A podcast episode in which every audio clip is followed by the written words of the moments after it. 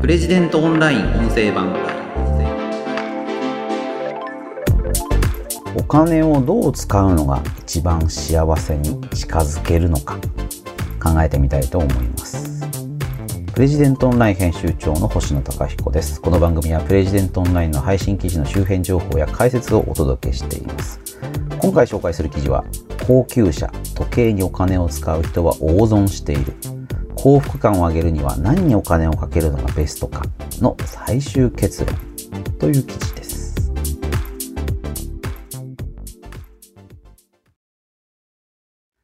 えー、こちらの記事はですね、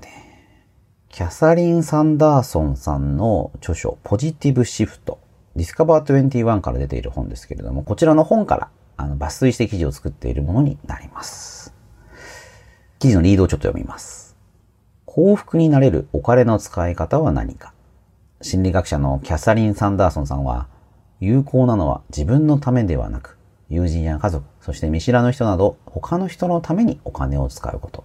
また、物ではなくことにお金を使い、他の人と共有体験することというと。幸福感、幸福度、私は幸せであるというのを高めるにはどうしたらいいのかっていう話なんですけど、で、タイトルは、高級車、時計にお金を使う人は大損している。じゃあ何に金使えばいいのかっていうことですよね。で、これ結局物よりことだ、だ体験消費がいいんだっていうことを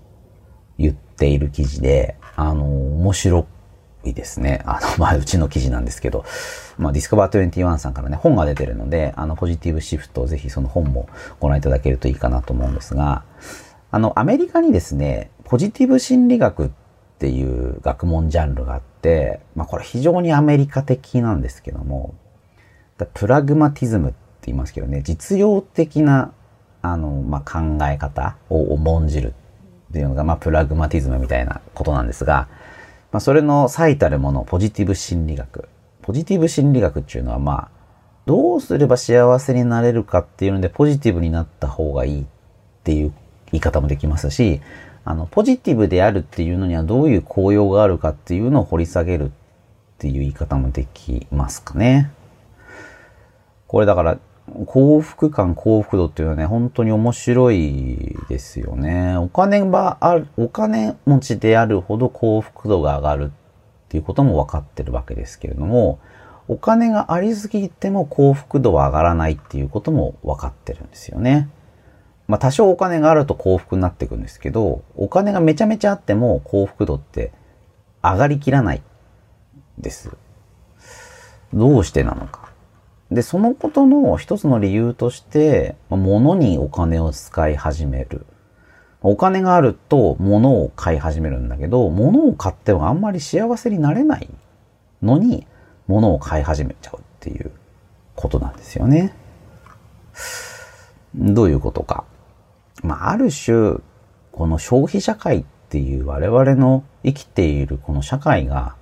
それを煽ってるっていう言い方もできると思うんですけども、まあ、この記事の中だとね、こう書いてあります。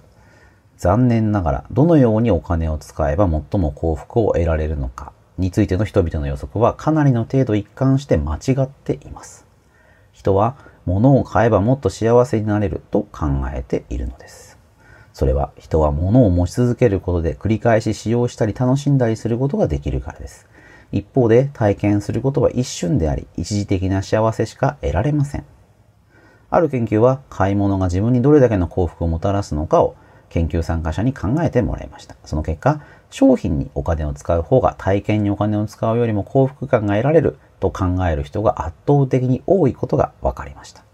ところが、2週間から4週間後に同じ人に購入したものに対してどの程度の幸福感が得られましたかと尋ねたところ、体験にお金を使った人の幸福感の方がはるかに高かったのです。なぜ物にお金をかけるよりことにお金をかけた方がいいのか。それは私たちが体験することに期待し、他の人と体験を共有し、追体験することができるからです。まあ、ちょっと今長かったと思うんですけど、要はですね、物を買っても自分が楽しいだけなんだ。でもことにお金を使うと、まずその、期待ができて、そして他の人と共有できて、じわじわ味わえるということなんですよね。でね、まあ出色なのは、熊野プーのね、絵本にこのが書いてあるよっていうのが書いてあって、まあこれまあ何かっていうとですね、まあ、ちょっと読んでも分かりづらいと思うので、あの、熊野プー、蜂蜜大好きですよね。蜂蜜大好きなんですけれども、熊野プーは、蜂蜜を食べるよりも、ちょっと前に、食べられるっていう風に想像している時の方が楽しいんだって言うんですよ。本当に蜂蜜を食べている時よりも、おお、蜂蜜だ蜂蜜食べられるぞっていう時の方が楽しいんだ。熊野プーはそう言っている。これはどういうことか。これは期待することなんだって言うんですよね。なるほどと。例えば旅行に行く。旅行に行くっていうのも実際に旅行に行っている時よりも旅行の計画をしている時の方が楽しいんだ。こういう経験皆さんもね、あると思うんですよね。飛行機、どういうのを取るか。ホテルは何を選ぶか。じゃあ荷物は何を準備するか。旅先ではどんな体験をしようか。服とか靴とかどうするか。そういうのを考えますよね。で、旅行に行ってる時はまあドタバタドタバタしてるわけですけれども、この旅行に行く準備をしているとか、もしくは、えっ、ー、と、飛行場ってなんかこう気分が上がるってよく言われると思うんですけど、飛行場に着いた、これから旅に行くぞっていう時の高揚感。まあ、これが何なのかっていう、まあこれ要は期待していることっていうことですよね。で、これがいいんだ。で、実際これは幸福度を高めるんだっていうのがこのポジティブ心理学の知見なわけです。なるほどなぁと。でね、このサンダーソンさんも子供へのクリスマスプレゼントっていうのを高価な品物を買い与えるんじゃなくて何かの体験にするようにしたんだって書いてあります。ミュージカルとかスポーツの試合とかそういう体験を子供にさせることでむしろより幸福度が高まるんじゃないか。うん。で、あとその、期待するっていうこと以外にも、他者と共有できるっていうのは、この、まあ、こと消費のいいことなんだ。まあ、基本的に、そういう体験っていうのは誰かと一緒にやるっていうことが多い。でそうすると、あの、分かち合えたものっていうものは、こう残るんだそうなんですよね。これもなんかまあ分かる気しますよね。まあ一人で旅行するの、僕も好きなんですけど、一人で旅行するのももちろん楽しいんですが、誰かと旅行した時の残り方。まあ例えば写真なんかを見て、こうその旅行のことを思い出すっていう時の幸せ、まあ幸福感。まあこれはやっぱ何者にも変えられないところがあるなっていうのも、まあわかりますよね、素朴にね。あの、観光地でね、例えば写真撮るのなんでだっていうのは、まあ要はその時の体験を思い出したいからなんですよね。別にあの、ね、あの、決まりきった画角で、決まりきった感じで入ってても、まあ、それで別に他人に見せびらかしたってしょうがないわけで。なんでかっていうのは、あ、こういう体験をしたんだっていうのを思い出すのが、やっぱ結構楽しい、幸せを感じる。ということをみんなこう、分かってるんだと思うんですよね。いや、この話はね、結構面白いなって思いましたよね。で、あとその高価なものを買っても、そのものを買ったことを誰かに話すっていうのは結構難しい。まあ、そうですよね。まあ、高級車時計って言ってますけど、じゃあすごく凝った機械式の時計を買いました。何百万円もします。この時計はね、あのスイスの職人がこうやって工夫してって言われても、まあ聞いてる人はしらけるだけですよね。一部の時計マニアの人は面白いかもしれないけれども、それもまあ、自分の時計の話はしたくても、人の時計の話はあんま聞きたくないっていうのは多いんだと思うんですよ。でも、その体験だったら話せる。どこどこに旅行に行ったんだよ。この間こんなミュージカル見てすごく面白かったよ。これは人に話せますよね。なるほどと。で、あと物っていうのは慣れちゃう。車に乗る、時計を使う。最初は気分が高揚していても、だんだんだんだんその気持ちってすり減っていってしまう。でその体験っていうのは、むしろ、まあ、この記事の中であれば、記憶や物語の中で生き続けるっていう言葉が引かれてますけど、まあ、その通りだろうなと思いますよね。時間が経てば経つほど、むしろ、あの、まあ、価値が高まる。それがやっぱこと消費体験の面白さかなと思いますよね。まあね、あんまりでもこれ、難しいとこだなその、こと消費をやっている、まあ業者さんからしたらね、もうこの記事めちゃめちゃいい記事 だと思うんですけど、まあ別にその物もこともそこにかかっているコストはそこまで比較できるものじゃないですけれども、ものづくりってやっぱり結構大変っていうか、あの、まあ、逆にそれを大量消費、大量生産することによってコストダウンされているので、例えばね、ちょっとした、なんだろうな、電卓みたいな簡単な電子機器でも、一人で基板から作ろうとしたら膨大な時間かかりますよね。でもその大量生産、分業によって効率的に物が作れることによって、まあね、まあ多分100円ショップで今電卓って買えると思うんですけども、そういうふうに手に入れられる。こと、体験っていうのはね、例えば何ですかね、あの、例えば体を揉むマッサージ。マッサージの人もね、いろんな技量があって、その技術をあの習得するのに、たくさんの時間やお金を使ってるっていうのもあると思いますし、他方で、うーん、ある種のアルバイト的にマッサージしてるっていう人もいると思うんですよね。で、それをこう比較する。まあ、で、それをこう価格で比べたときに、なかなかこの10倍の値段でマッサージを提供してるっていう職人さんってやっぱあんまりないんだと思うんですよ。価格ってある程度こう、なんだろうな。まあ、日本だとどれぐらいですか ?1 時間で一番安くで3000円とかですか？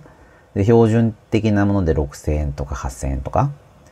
で、1時間、例えばね、30万円のマッサージ師っていうのはやっぱりないんだと思うんですよね。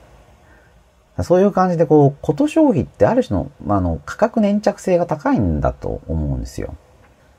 この間のサッカーの海外チームを招聘した試合で、一席100万円なんていう席が、あの、大きな話題になって、そんなの買う人いるのかっていう話になりましたけど、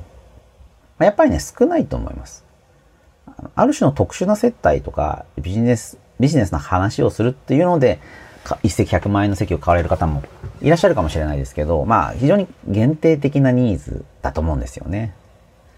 まあ、物とことの違いは、ま時間を使うというのもあるので、その時間に対してどれぐらいのお金を使えるかっていったときに、やっぱりこう飛び抜けた価格っていうのはちょっとあんまりこう馴染まない。で、物の方がそういう意味ではこう効率がいいし、外さないっていう言い方もできるんだと思うんです。だから、我々はこう手軽に幸福感を得たいと思って物を買う。何か欲しいものがないかなって言ってショッピングサイトを覗くわけですよね。これが欲しい、これが買いたいんじゃなくて、何か私の欲しいものはないだろうかって言って、ショッピングをする。これね、まあ、かなり転倒した、欲しいものがないんだったら、見る必要ないんだけれども、とにかく何かを買いたいっていうふうに思ってるから、そういうショッピングサイトを覗くわけですよね。まあ、それはだから、幸せを得たいっていうことなんだと思うんですけど、うんだまあそのことがね、本当にあなたの幸せにつながるのかどうか。そこはちょっと見直した方がいいんじゃないのかっていうのがこのポジティブ心理学のある種の知見なのかなという気がしますね。ただまあその、うんだお、まあお金が増えれば増える、まあ所得が増えれば増えるほど幸福度があの減っていくというか、なかなか上がりきらないのはどうしてかっていうことで、この本の別の章では、あの、まあ、収入が増えると、周りの人の収入も増え、まあ、とか、あの、より収入の高い人と付き合うようになって、自分の購入した高額なものが見劣りを感じるようになるっていうようなことがね、紹介されています。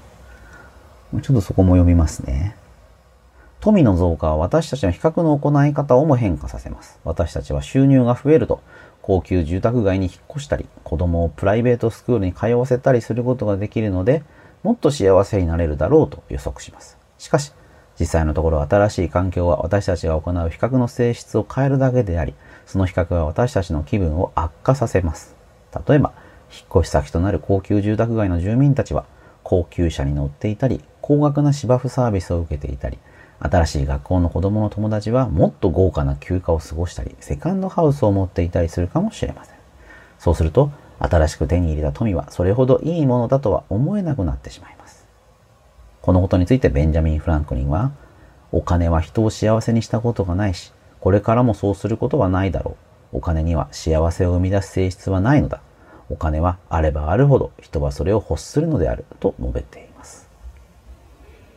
お金はあればあるほどもっと欲しくなってしまう。全然ちっとも幸せにつながらない。まあね、ベンジャミン・フランクリンの名言の通りですよね。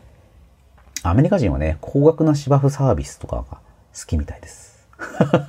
庭にね、芝生、緑の芝生を作るってよくね、ハリウッド映画とかに出てきますけど、あそこに高額なサービス料を払ってるんですね。それぐらい、まあそういうね、じゃあ、隣の芝生は青いってやつですよね。そういうものを欲しくなる。私の家の芝生ももっと青々とさせたい。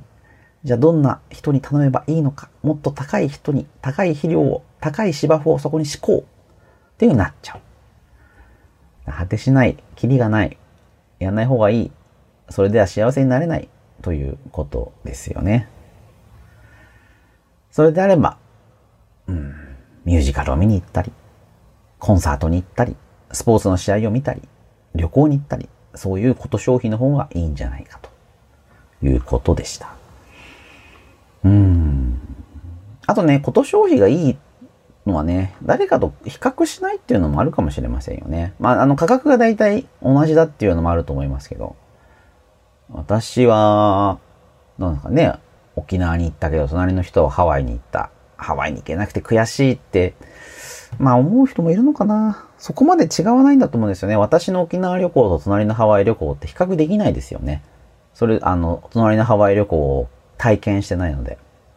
な、こと消費っていうのはこう、ね、あとまあ映画見に行くとか、美術館に行くとか、まあどっかで食事をする。本当に美味しい食事。ね、コースで10万円の料理を頼むのと、あの1000円のランチのすごく美味しいもの。あんまりね、比較になんないと思うんですよね。まあ、ここが面白いところかな。あとはその比較で悩む人っていうのは多分価格しか見てないんだと思うんですよね。あの人は2万円のコースを食べた。私は3000円のコースだった。ずるい、負けた、悔しい。価格しか見てなくて、経験とか体験の差っていうのはあんまり着目してないんだと思うんですよ。でそれはだから、うん、まあ、自らを不幸にしていく考え方ですよね。高級車とか時計、高級時計とかっていうのに価値があるっていうのも、ある種高いからっていうのもありますよね。高くなくても自分があの気に入ってればそれでいいわけなんですけれども、やはり他の人と比較していくと、もっと高いものがいい、もっといいものが欲しいっていうふうに思うようになる。